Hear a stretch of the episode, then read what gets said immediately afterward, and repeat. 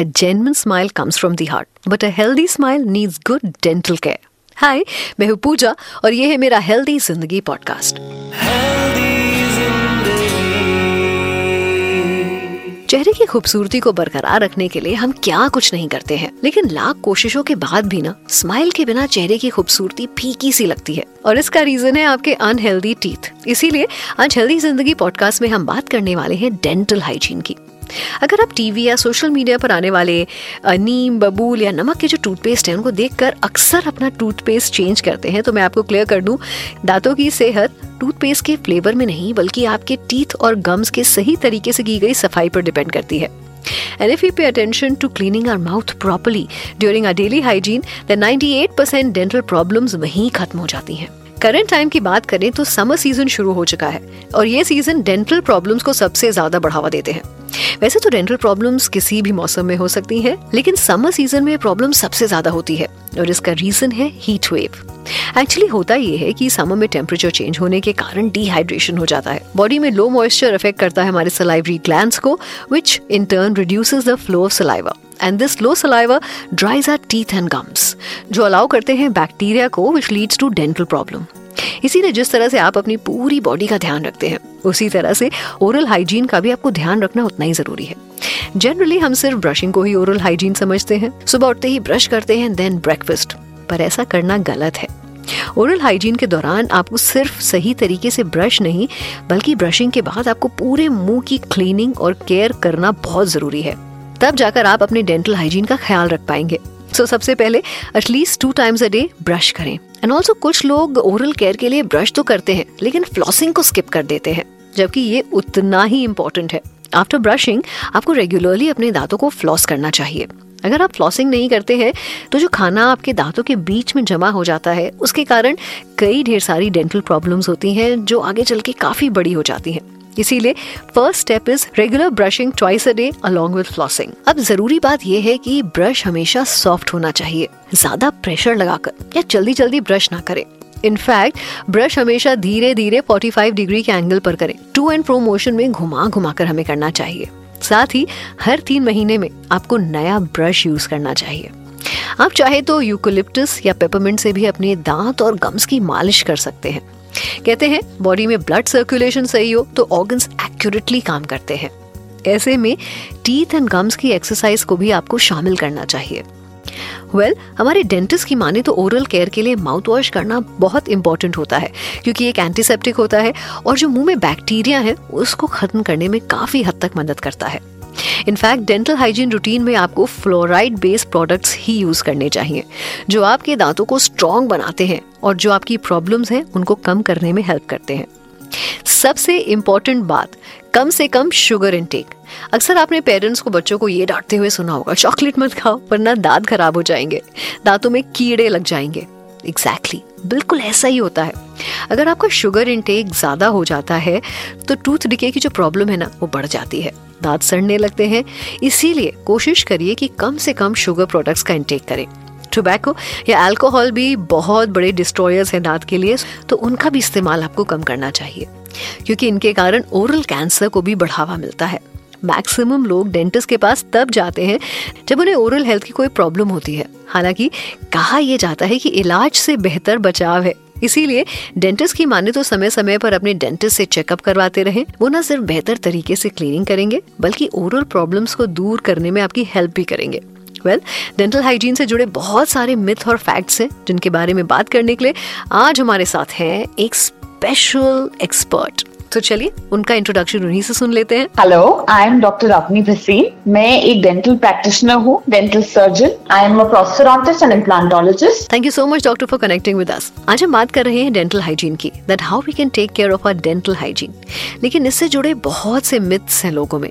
जैसे कुछ लोग फ्लॉसिंग नहीं करते। The thought is that floss create space between the tooth जो कि देखने में खराब लगता है। सो ये बात किस हद तक सही है? फ्लॉसिंग इज़ एडवाइस क्योंकि जो दांत की बीच वाली जगह है, वहाँ तक आपका ब्रश अच्छी तरह नहीं पहुँच पाता है। जैसे आपको पता है, हर ब्रश में ब्रिसल्स होते हैं। ब्रिसल्स एक पॉइंट तक ही जाते हैं, पर दांत का जो टाइट कॉन्टेक्ट जिन एरियाज़ में होता है, वहाँ पहुँचने के लिए फ्लॉस ही हेल्प करेगा। फ्लॉस अगर करेक्ट तरीके से नहीं करा गया then it can lead to increase gaps for sure तो होता क्या है यूजुअली लोग फ्लॉसिंग को एक धागे की तरह समझते हैं। कई लोग एक्चुअल जो दांत के लिए फ्लॉस एडवाइस होता है, उसकी जगह नॉर्मल सुई धागे वाला धागा भी यूज़ कर लेते हैं। So all these things will definitely damage the gums और दांत के बीच में गैप क्रिएट करेंगे। आपने अगर देखा हो, लोग यूजुअली क्या करते हैं, उंगली पर बांधकर ऊपर से दोनों दांत के बीच में डालते हैं और वहीं से वापस निकालते हैं। तो ऊपर नीचे वाला जो फ्लॉसिंग मोशन होता है, वो बिल्कुल गलत होता है। उसको करने से डेफिनेटली दांत के बीच के गैप्स बढ़ते हैं। पर अगर सही तरीके से फ्लॉस किया जाए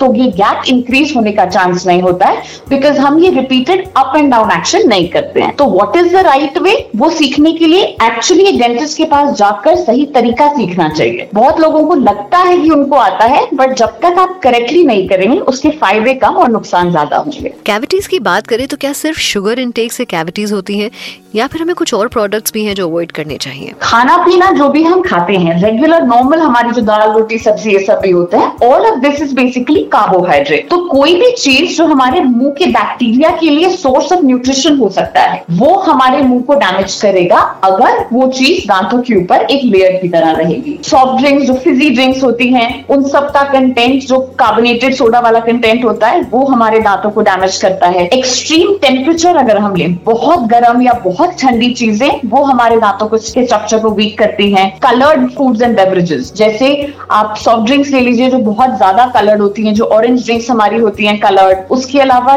टी कॉफ़ी इन सबसे भी दांत को नुकसान पहुँचता है, जहाँ पे स्टेनिंग होने के बहुत चांसेस रहते हैं। नींबू या इस तरह की कोई चीज़ जिसका एसिडिक कंटेंट भी बहुत रहता है, ये सब चीज़ें हमारे दांतों को हार्म पहुँचा सकती हैं। But that does not mean कि हमें ये सब हंड्रेड परसेंट अपनी डाइट से एलिमिनेट कर देना चाहिए। Everything in moderation is good और अगर हम रूटीनली ब्रश कर रहे हैं, जिससे कि इन दांतों की एक लेयर नहीं बनेगी। मान लीजिए आप चॉकलेट खाते हैं। आपने चॉकलेट खाई चॉकलेट तुरंत आपके दांत के ग्रूव में सब जगह जाके चिपक जाती है। वो अपने आप एकदम से नहीं निकलेगी। आपको उसके टेस्ट भी रिटेन करना है तो आप तुरंत कुल्ला भी नहीं करेंगे। बट 10 से 15 मिनट के अंदर अगर आप अच्छी तरह अपना माउथ रिंस करके जो भी खाना पीना दांत के स्ट्रक्चर पे चिपका है, उसको हटा लें तो वो चीज़ें दांत को डैमेज नहीं करती हैं। तो basically eating and drinking anything is okay as long as आप कुल्ला करके या ब्रश करके उसको अपने मुँह से अच्छी तरह एलिमिनेट कर रहे हैं।